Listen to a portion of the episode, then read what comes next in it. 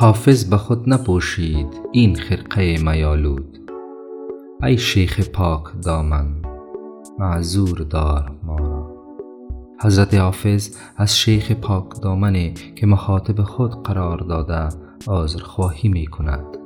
که این خرقه میالودی که پوشیده از سر اختیار خود نبوده بلکه اقتضای حکم ازلی و الطاف الهی این چنین بر او رانده شده که رند باشد و در مسیر طلب مستی و عشق به حضرت محبوب توجه این چنین داشته باشد و از تقوای ظاهری عبور کند.